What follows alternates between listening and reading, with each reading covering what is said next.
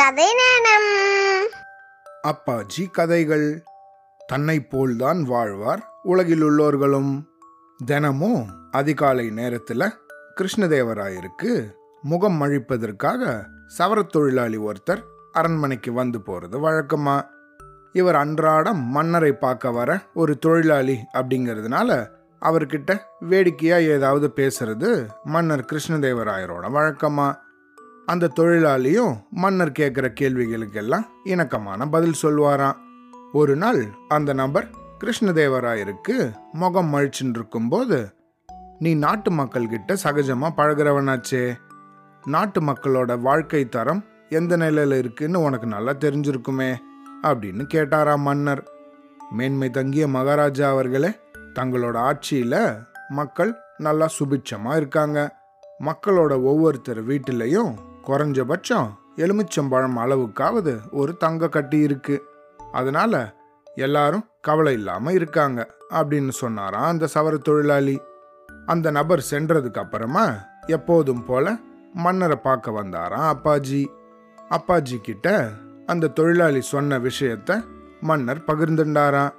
இவன் இந்த மாதிரி சொல்றதுக்கு என்ன காரணம்? அவன் சொன்னது போல எப்படி எல்லார்கிட்டேயும் ஒரு எலுமிச்சம்பழம் அளவுக்கு ஒரு தங்க கட்டி இருக்கும்? அந்த அளவுக்கு ஒரு தங்க கட்டிங்கிறது சாதாரண மக்கள்கிட்ட இருக்க முடியாது. அது ரொம்ப பெரிய விஷயமாச்சே. பெரும் பணக்காரர்கள் கிட்ட தானே அந்த மாதிரி இருக்கும்.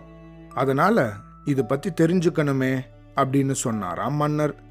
இதற்கு சீக்கிரமாவே நான் உங்களுக்கு பதில் சொல்றேன் அப்படின்னு அப்பாஜி மன்னர்கிட்ட சொல்லிட்டு அங்கேருந்து கிளம்பினாராம். அடுத்த நாள் வழக்கம் போல அந்த சவர தொழிலாளி அரண்மனைக்கு வந்து கிருஷ்ணதேவராயருக்கு முகம் அழிச்சுட்டு அந்த சமயம் அப்பாஜி காவலர்களை கூப்பிட்டு அந்த நபரோட வீட்டில் போய் சோதனை செஞ்சுட்டு சீக்கிரமா வாங்க அப்படின்னு கட்டளையிட்டாராம். காவலர்களும் அந்த நபரோட வீட்டுக்கு போய் சோதனை செஞ்சு பார்த்தாங்களாம். அப்போ அந்த நபர் வீட்டில் ஒரு பெட்டியில் எலுமிச்சம் பழம் அளவுக்கு ஒரு தங்க கட்டி இருக்கிறத பார்த்தாங்களாம். அதை தங்களோடவே எடுத்துட்டும் வந்தாங்களாம். அதை மன்னர்கிட்ட கொடுத்துட்டு மன்னர் பெருமானே அடுத்த நாள் அந்த நபர் இங்கே வரும்போது முதல்ல கேட்டது போலவே திருப்பவும் கேளுங்க. அவங்கிட்ட இருந்து வேற விதமான பதில் கிடைக்கும் அப்படின்னு சொன்னாராம் அப்பாஜி. வழக்கம் போல அடுத்த நாள் காத்தால கிருஷ்ணதேவராயரை பார்க்க அந்த தொழிலாளி வந்தாராம். வரும்போதே அவரோட முகம் வாடி இருந்துதான். அந்த நபர் தன்னோட வேலையை ஆரம்பிக்கும்போது இப்போ குடிமக்கள் எந்த மாதிரி இருக்காங்க? ஏதாவது மாறுதல் உண்டாயிருக்கா? அப்படின்னு கேட்டாராம் மன்னர்.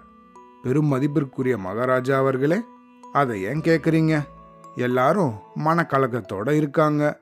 கையில் இருக்கிற தங்கத்தை இழந்துட்டா மக்கள் எப்படி மகிழ்ச்சியோட வாழ முடியும்? அப்படின்னு அந்த தொழிலாளி தன்னோட கண்களில் நீர் மல்க தொண்டை அடைக்க பதில் சொன்னாராம். அந்த சமயம் அங்கே வந்த அப்பாஜி மன்னர் பெருமானே இப்போ உங்களுக்கு விடை தெரிஞ்சுதா? உலகத்தில் இருக்கிற ஒவ்வொருத்தரும் தன்னோட மன இயல்புக்கு ஏற்றவாறு தான் அடுத்தவங்களோட நிலையை தீர்மானிக்கிறாங்க. தன்னை போலத்தான் பிறரும் இருப்பார்கள் அப்படின்னு நினைக்கிறாங்க. தான் நல்ல வருமானத்தோட வாழ்ந்தா அடுத்தவங்களும் அப்படிதான் வாழ்வாங்க அப்படின்னும் தான் கஷ்ட நிலையில் வாழ்ந்தா அடுத்தவங்களும் கஷ்டத்தில் தான் வாழறாங்க அப்படிங்கிற மனப்பக்குவத்தில் தான் இருக்காங்க அப்படின்னு எடுத்து சொன்னாராம் அப்பாஜி. உடனே காவலனை கூப்பிட்டு கஜானால பாதுகாப்போடு இருக்கிற அந்த எலுமிச்சம்பழம் அளவுக்கான தங்க கட்டிய அந்த சவர தொழிலாளி கிட்ட திருப்பி கொடுங்க அப்படின்னு ஆணையிட்டாராம் மன்னர். தன்னோட தங்க கட்டியை தவிர்த்து இன்னும் கூடுதலா கொஞ்சம் தங்கத்தை அந்த தொழிலாளிக்கு பரிசா கொடுத்தாராம் மன்னர். அவனும் மனம் மகிழ்ந்து பணிவோட வணங்கிட்டு அங்கேருந்து கிளம்பி போனாராம். மனித இயல்ப விளக்கி காட்டிய அப்பாஜியோட அறிவுத்திறமையை மெச்சி அவரை பாராட்டினாராம் கிருஷ்ணதேவராயர். அவ்வளோதான்